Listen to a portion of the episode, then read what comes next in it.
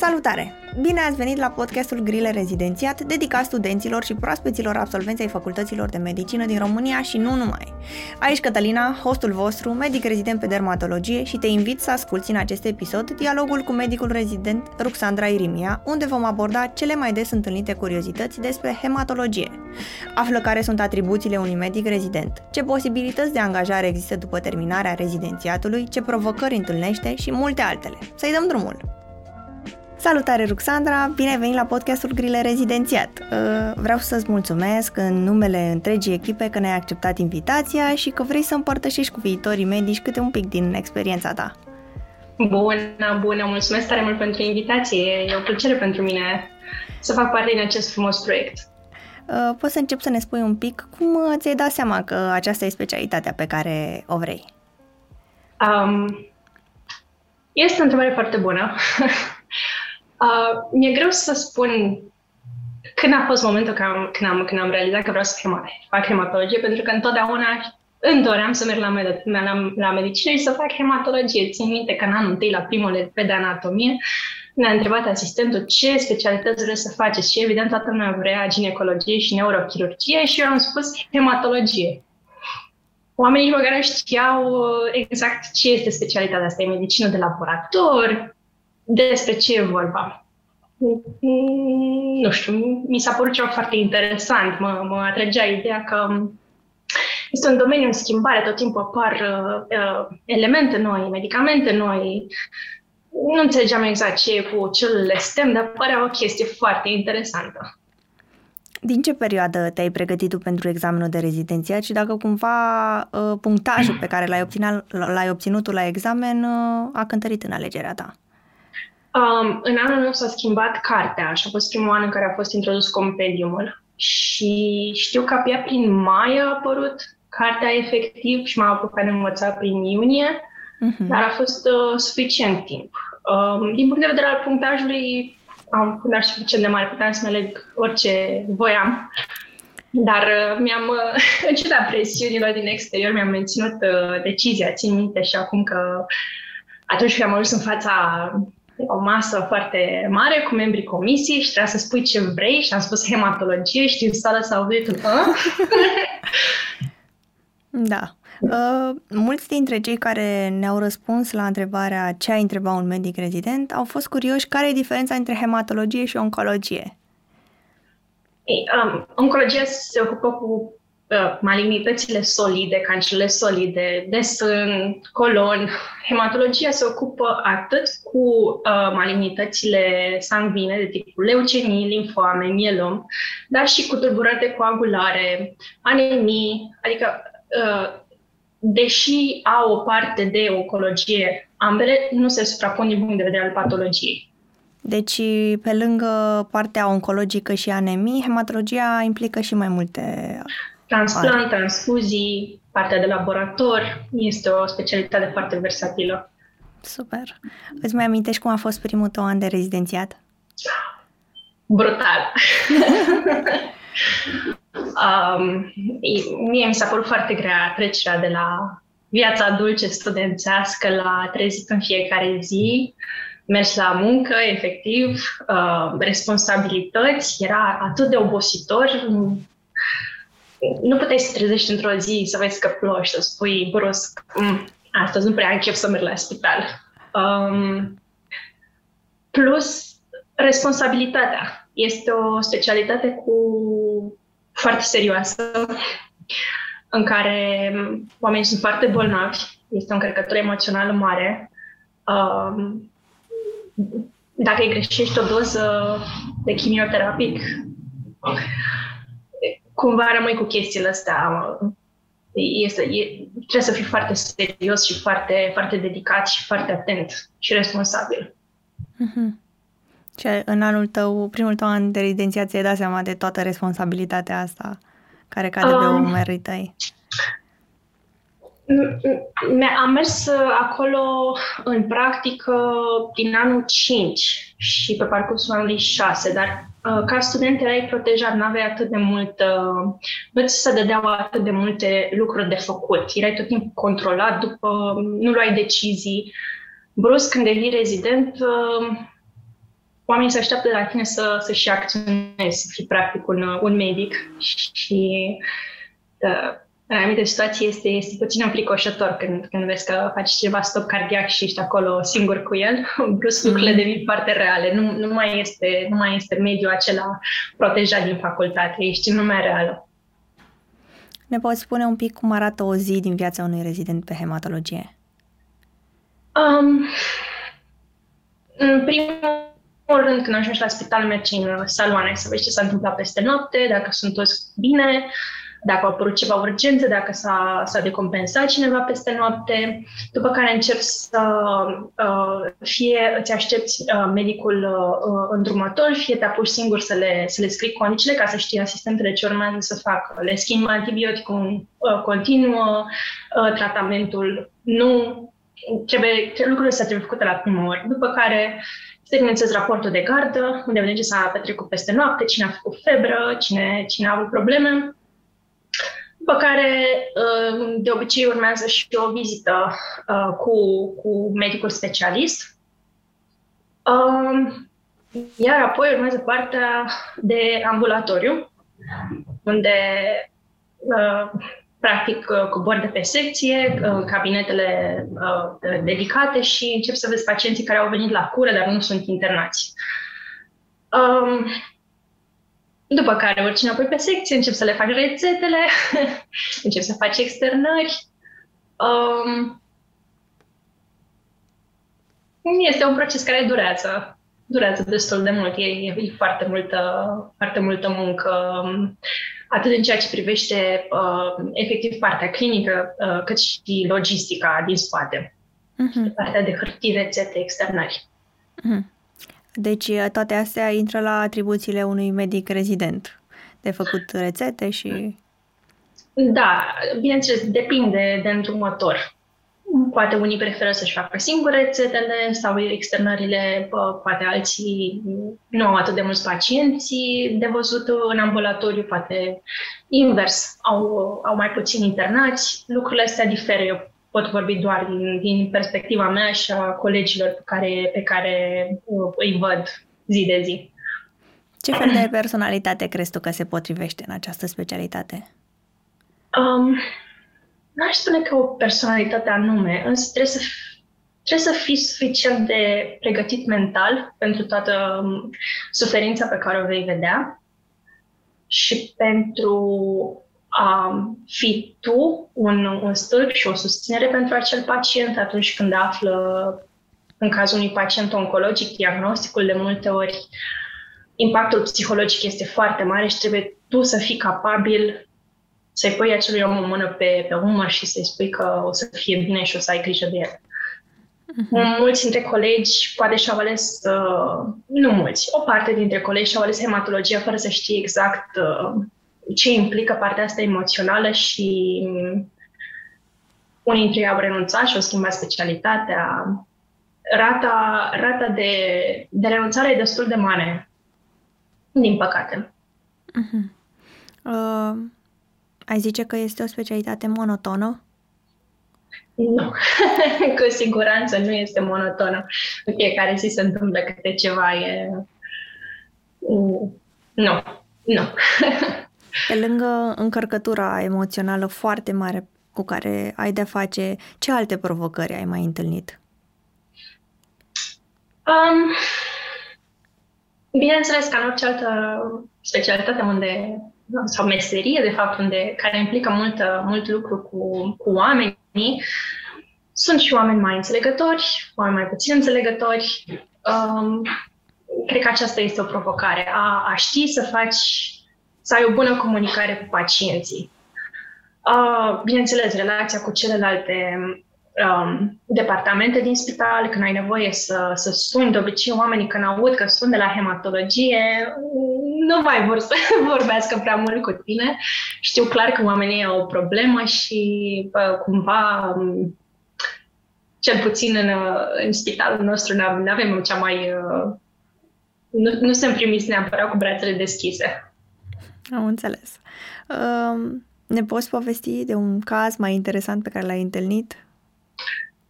Uh, uite, o să vă povestesc de un caz uh, non-dramatic.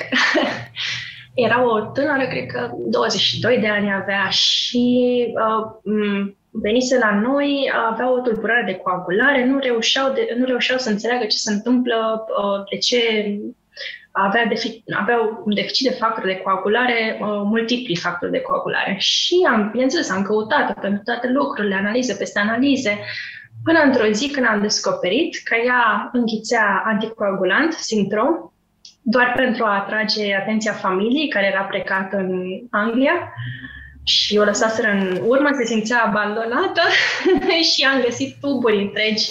Wow. Uh, da, da, da, da, da, da, da, da, asta după luni, luni, luni și luni de, de, de căutări și de analize. Wow! Da, da. wow. da. Oh, asta e destul de complicat. Vezi, și cum... Nu e o specialitate monotonă. Exact. Și uh, cum, cum, cum se reacționează în astfel de situații? Ca medic hematolog, mai puțin mă gândesc.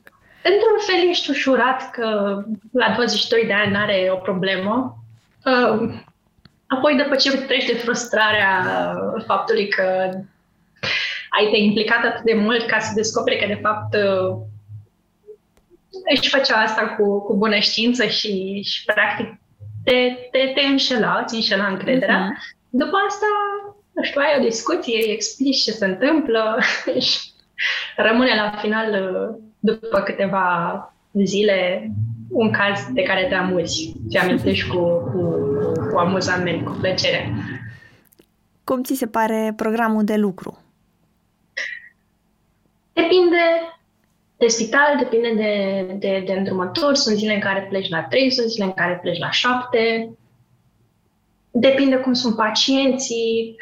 Poate într-o zi te-ai pregătit de plecare și tocmai unul dintre pacienții din, din salon pățește ceva, trebuie să te întorci, este foarte imprevizibil. Nu aș putea să spun dacă după ce termini specialitatea te, te hotărăști să, să te ocupi mai mult de partea de ambulatoriu, bineînțeles că poți face programul așa cum vrei. Șansele să, să apară urgență sunt, sunt mult mai mici, dar dacă lucrezi într-un spital, mm-hmm. este total imprevizibil. Uh, despre gărzi. Câte, câte gărzi trebuie să faci pe lună și ce întâlnești cel mai frecvent? Ce patologii în gărzi? Um, în primul rând, cărțile să încep din anul 3.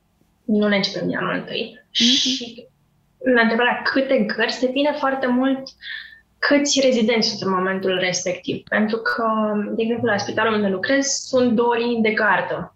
În momentul când sunt 20 de rezidenți, automat ai 30 de zile acoperite de 20 de rezidenți, deci ai una, maxim două gărzi. Dar au fost și perioade în care erau patru rezidenți, drept urmare, oh. trebuiau acoperite gărzile în patru. Uh-huh. Acum, numărul de locuri s-a, s-a suplimentat destul de mult, astfel încât nu, nu se mai ajunge la, la situația de a acoperi gărzile dintr-un număr atât de mic de oameni. Din nou, depinde de spital. Spitale cu mai mulți rezidenți, spitale cu mai puțini rezidenți, spitale cu o linie de gardă, spitale cu două linii de gardă. Eu personal, cred că maxim 3 sau 4 gărzi am făcut într-o lună. Niciodată mai mult. Uh-huh.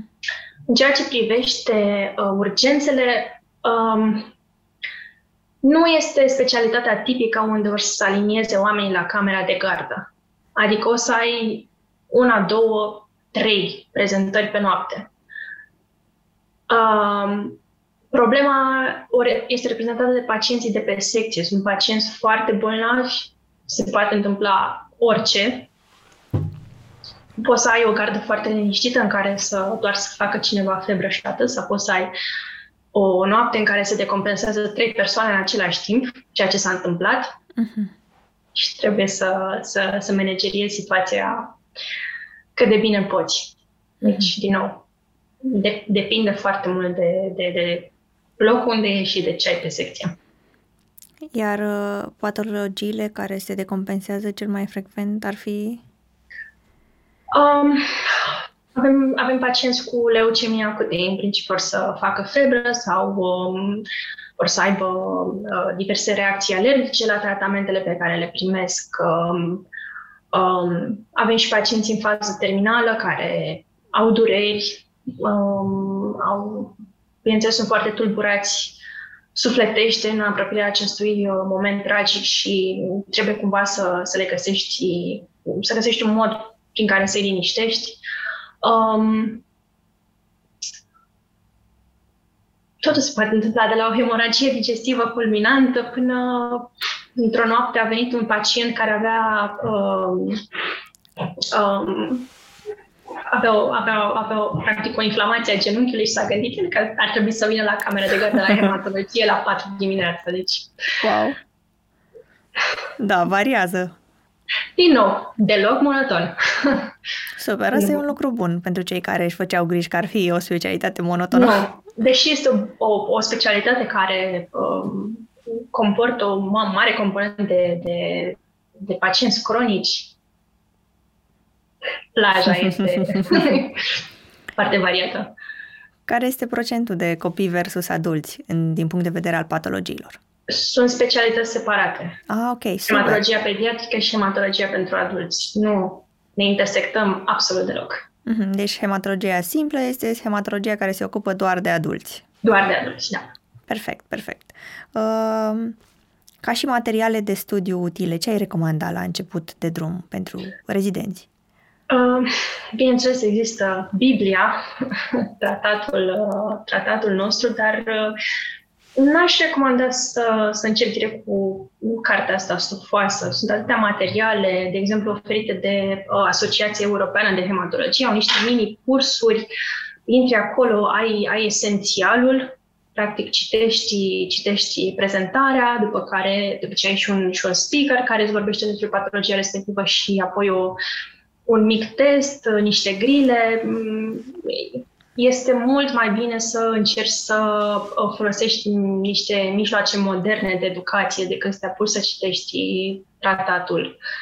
La tratat te, te, te duci să, să vezi dacă vrei să aprofundești ceva, dar pentru început sunt foarte multe materiale mult mai mm, accesibile din punct de vedere al volumului de informație. Uh-huh. Iar din facultate, cu ce cunoștințe zici că ar trebui să vii și cât de mult simți cumva că te-a pregătit facultatea pentru hemato? Uh, contează foarte mult, pentru că, așa cum, cum ți-am spus, uh, plaja de, de, de, de patologii și de reacții care pot apărea și de complicații este, este foarte largă și e important să vii cu un bagaj de uh, cunoștințe suficient de, de bun cât să-ți permită să recunoști ce se întâmplă cu pacientul respectiv. Adică nu este suficient doar să știi niște cure și să pui un diagnostic. Trebuie să știi dacă pacientul a face hipotensiune. De ce face hipotensiune? Dacă începe să aibă convulsii, de ce are convulsii? Să, să știi puțin să integrezi uh, toate aceste informații. Să știi semiologie destul de bine, uh-huh. uh, aș spune că e foarte important să, să vii cu temele făcute. Super. Um, ce sfaturi ai dat tu oamenilor care se întreabă cum ar trebui manageriate cazurile dificile? Um, în primul rând, să vorbească cu medicul lor în următor, pentru că pacienții noștri sunt foarte fragili uh-huh. și în orice moment uh, lucrurile pot lua o întorsătură nefastă și trebuie să ai acolo pe cineva lângă tine să, să te ajute, să nu te trezești singur uh, în fața faptului împlinit, uh, fără a discuta cu, practic, persoana pe numele a cărei, pe, pe care stă responsabilitatea acelui caz, um, să învețe când, cât pot de mult din, din experiența celorlalți, dacă ceilalți colegi se confruntă cu, cu un caz, cu o situație, să citească despre asta, să ducă acasă, să, să fii foarte atent, să nu fii, să nu fii absent, să, fii, să, să vezi tot timpul ce se întâmplă și să încerci să asimilezi cât de mult poți să înveți cât, mai, cât, cât, cât de mult se poate din orice, din orice eveniment care are loc pe secție, pentru că în prima gardă o să fii tu acolo singur și trebuie să știi ce să faci. Măcar în cele 5-6 situații uh, majoritare cu care te poți confrunta. Uh-huh. Um, ca și posibilități de practică sau de stagii în străinătate, ce posibilități există?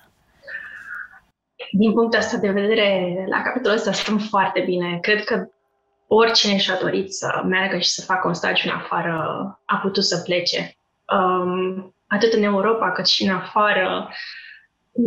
Este o specialitate foarte căutată. Am foarte mulți colegi care, de exemplu, au plecat în Franța un an, doi și au făcut acolo o, o parte din, din rezidențiat și apoi s-au întors sau în Germania sau în, în Olanda este, este foarte căutată. Și dacă uh, îți dorești să pleci pentru partea clinică și dacă vrei să pleci uh, pe, pe cercetare, să te accesi pe cercetare, există posibilități pentru toată lumea, foarte multe burse, mai ales că noi provenim dintr-o țară care este considerată ca fiind uh, neprivilegiată, suntem cumva uh, favorizați atunci când uh, are loc un proces de selecție pentru o bursă, așa că din punctul de vedere, e foarte bine. Uh, ai putea să ne povestești un pic despre experiența ta actuală, pentru că uh, acum ești în Statele Unite și ne-ar interesa care e diferența între ce e acolo și ce este la noi. Um, este ca în filme. um, um, ca să înțelegi, la noi Uh, există medicul specialist cu rezidentul și cu uh, asistenta care se ocupă de pacient. Aici există medicul specialist, uh, fellow, rezident, intern, um, nurse practitioner, care este ceva, o specie de tranziție între asistent și medic, asistenta efectivă, um, uh, uh, social worker, farmacist, uh, tehnician, deci, la vizită merg 8 persoane, 8-9 persoane, toate acestea se ocupă de un singur pacient. Îți dai seama cam care este uh, nivelul de, de atenție pe care îl primește pacientul, cât și uh, cât de mult este ajutat medicul în, uh, în treaba aceasta. Ești degrevat de partea administrativă, dacă stai să spui niște întrebări legate de interacțiuni medicamentoase ai farmacistul lângă tine, dacă te întrebi oare pacientul ăsta o să fie capabil acasă să respecte schema de multe ori complicate de tratament pe care îl dăm, ai asistentul uh, uh, social, social workerul, care se duce, îi explică, are grijă, dacă are nevoie de injecție acasă, se ocupă de toată logistica asta. Deci, practic, tu îți faci doar, ca medic, doar partea de medicină nu te mai, nu te mai încarci cu celelalte probleme. Exact, deci frustrarea e mai mică. Uh, îți dai seama că la noi oamenii trebuie să descurce cu mult mai puțin. Și mm-hmm. cred că în situațiile, în situația dată noi ne descurcăm foarte bine. Adică, comparativ cu răsfățul de aici, ceea ce reușim, faptul că noi reușim în România să avem niște performanțe similare, înseamnă că denotă faptul că chiar ne facem treaba bine. Super, nu mă așteptam la răspunsul ăsta, într-adevăr, e un punct de vedere foarte, foarte, foarte bun. Da, uh, încep să-ți apreciezi, să apreciezi ceea ce se întâmplă acasă și faptul că oamenii chiar se străduiesc și fac tot ce se poate pentru pacientul ăla cu mijloacele disponibile. Uh-huh. Din punct de vedere al medicamentelor, stăm destul de bine, adică cu una, două excepții, uh, România are acces. Poate, într-adevăr, nu avem acces la medicamente experimentale, studii de fază 1-2, dar uh, calupul uh, este, este asigurat și la noi. Uh-huh. Ești pentru o perioadă limitată acolo sau vrei să pentru perioadă limitată vreau să mă întorc. Super, super. Și motivul pentru care ai ales uh, neapărat acel centru a fost pentru că? A, este unul dintre cele mai bune spitale din lume. E, cred că va însemna foarte mult pentru carieră. Cariera mea să, să pot să spun că am fost aici și, și am învățat din, Felicitări. din locurile unde se dă tonul, ca exact. să spunem așa. Felicitări! Mulțumesc! Uh, voiam să te întreb uh, dacă din România, uh, dintre centrele universitare de pregătire, dacă ai auzit și despre alte centre lucruri bune. Uh, da, bineînțeles, sunt centre de pregătire foarte bune în marile orașe, în Timișoara, în Cluj, în Iași, în București, sunt uh, patru centre de pregătire. Important e să mergi, să vezi um, cum te înțelegi cu, cu, cu oamenii de acolo, um, dacă îți place atmosfera. Eu cel puțin asta am făcut. În, uh, în, în, în vara între anul 5 și anul 6 am fost și am făcut practic de două săptămâni în, în spitalele din București să-mi fac o idee Care ce se întâmplă. Da. Exact, să, să faci o alegere în cunoștință de cauză, pentru că e o mare diferență între ce faci la stagiu în spital, modul în care se desfășoară lucrurile și ce se întâmplă atunci când uh, te duci ca rezident. Mm-hmm. Ce ne poți spune despre competențe și supra-specializări? Există? Uh, în principiu, nu există un hematolog care face de toate. Uh-huh. Este o specialitate foarte complexă și numai cum, la ritmul în care apar medicamente și tehnici noi și, și noutățile, nu ai cum să fii la curent cu totul. În principiu, oamenii sunt specializați pe leucemie acute, pe limfoame, pe malignități cronice, pe mielom, pe uh, uh, boli non-oncologice, pe transplant, pe transfuzii. Nu prea există o persoană care să jongleze cu toate. Uh-huh. Iar ca și competențe, se fac ceva, ei ceva atestate sau nu există ceva de genul? Um, nu există. De, dacă vrei, de exemplu, să faci doar uh, tehnici de laborator, s-ar putea să fie nevoie de niște examene și niște echivalări. Dar mm. uh, pentru restul nu există neapărat un, un curs sau un atestat. Ai zis uh, că hematologia este o specialitate foarte căutată, dar atunci vorbeam despre cum este văzută în afară. Uh, m-ar interesa dacă este la fel și în țara noastră și gen ce posibilități de angajare există după terminarea rezidențiatului. Depinde unde vrei să mergi. Există județe întregi care nu au un hematolog, județe mari. Deci dacă mhm. vrei să te duci în Bacău, nu există niciun hematolog. Deci cu siguranță vei fi primit cu brațele deschise. Dacă vrei însă un loc într-un centru universitar, ca să înțelegi distribuția, 80% dintre hematologi sunt uh, concentrați în centrele mari. Desma, concurența va fi mult mai mare, uh, posibilitatea de a-ți găsi un, uh, un loc de muncă într-un, într-un centru din asta deja supra-saturat, evident va fi mai mică, dar dacă vrei să faci ambulatoriu sau dacă vrei să faci să, să mergi într-un alt, uh, într-un alt uh, spital județean, de exemplu, cu siguranță nu cred că ar fi probleme. Încă ceva, um, nu, nu prea mai există medici care să, hematologi care să se ocupe de transfuzii. Asta cu siguranță este, este o, o supra-specializare foarte căutată, inclusiv în București. Uh-huh. Um, ai vorbit înainte de provocări. Nu știu acum dacă să le punem în aceeași categorie cu minusurile acestei specialități. Uh, poți să vorbești un pic dacă există minusuri, dar ce, m- ce m-ar interesa mai mult ar fi dacă pe o scară cât de solicitantă e această specialitate și dacă îți oferă timp să ai și o viață personală. Din punct de vedere emoțional este foarte solicitantă. Uh, vezi un, uh, un pacient, un an, doi, trei și într-o zi nu mai este acolo, probabil se va întâmpla uh, să se prăpădească în spital cu tine, lângă el, ținându-l de mână. Evident că nu ai cum să nu rămâi marcat după așa ceva, dar uh, dacă reușești să să te aduni și să, să, să, să fii suficient de puternic uh, cât să poți face chestia asta. În ceea ce privește alte minusuri, mm, cumva cred că satisfacțiile vor, uh, vor compensa. Un alt minus la care mă pot gândi este responsabilitatea um, legislativă. Gândește că medicamentele noastre sunt foarte scumpe și când ai o rețetă de, pentru medicament de 8.000 de euro, îți cam tremură mâinile pe mouse acolo și stai să te gândești oare am greșit ceva? Wow. Oare o să vină peste 2 ani un control de la casă și o să-mi spună că rețeta dată de mine a fost greșită și o să mi se impute medicamentul respectiv? Asta, asta cred că ar fi un, un minus. Da. Responsabilitatea. uh, după toată experiența pe care ai acumulat-o până acum și având în vedere că îți dorești de atât, ți-ai dorit de atât de mult timp specialitatea asta, care ți se pare cel mai frumos lucru la hematologie?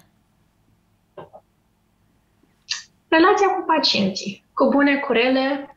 Um, dacă la finalul zilei măcar o persoană ai făcut o diferență pentru o persoană și se poate întoarce acasă la familie, la copii și să-și reia viața uh, uh, de până de dinainte de, de diagnostic, atunci se cheamă că ai făcut ceva bine.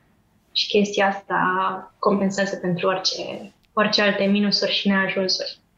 Și oamenii cu care lucrezi, uh, dacă ești suficient de norocos, ca și mine să ai un, un colectiv de oameni cu care să te înțelegi, cumva toate, toate greutățile și dramele astea pe care le vezi în fiecare zi te face să fii foarte, foarte unit. Să, să fii parte, să faci parte într-un colectiv foarte unit și cred că și asta contează, contează foarte mult. Hmm. Noi am mai avea o singură întrebare pentru tine și anume ce sfaturi ai tu pentru viitorii medici rezidenți? Um, să meargă să vadă despre ce e vorba înainte de a-și alege o specialitate. Dacă în anul 15-6 ai trei opțiuni, du-te în vara aia și stai o lună și vezi despre ce e vorba. Nu faci o alegere în necunoștință de cauză. Doi, um, dacă te-ai hotărât pentru ceva, nu lăsa pe nimeni să te, să te întoarcă din drum. Pe mine absolut toată lumea a încercat să mă convingă, ia dermatologie, ia oftalmologie, astea sunt specialități bune. De ce ai vrea să faci așa ceva? Dar, din fericire, mi-am ascultat și uite că, până la urmă, am avut dreptate. Um, și al treilea sfat, chiar dacă anumite materii pare inutile în facultate, o să te trezești la un moment dat că chiar ai nevoie de chestia aia de la biologie celulară din anul 2, o să te trezești peste ani și ani că, uite, era util la ceva. Super. Uh, păi, noi am ajuns la final și vreau să-ți mulțumesc atât numele meu și numele echipei pentru, în primul rând, pentru curajul tău că ți-ai ales această specialitate care are atât de multă încărcătură emoțională și, în al doilea rând, pentru pasiunea de care dai dovadă că nu te-ai lăsat și vrei în permanență să fii mai bună, să te perfecționezi și îți urăm foarte mult succes în viitor mulțumesc. și în carieră și îți mulțumim pentru toate informațiile valoroase pe care le oferi comunității noastre. Mulțumesc tare mult și eu vă mulțumesc pentru oportunitatea de, a, de a-mi spune părerea. Cred că este important să să dăm și, și exemple pozitive, pentru că poate oamenii au impresia, n-au, impresia, n-au cea mai bună impresie despre această, despre această specialitate și cred că sunt doar lucruri urâte de spus despre, sau urâte, triste. Da. Dar nu este așa și, și contează foarte mult să, să auzi și o altă părere și pentru asta vă mulțumesc tare mult. Mulțumim și noi că ne-ai schimbat părerea, atât nouă da. cât și probabil viitorilor rezidenți. Mulțumesc pentru invitație. O seară plăcută. La revedere! La fel! La revedere!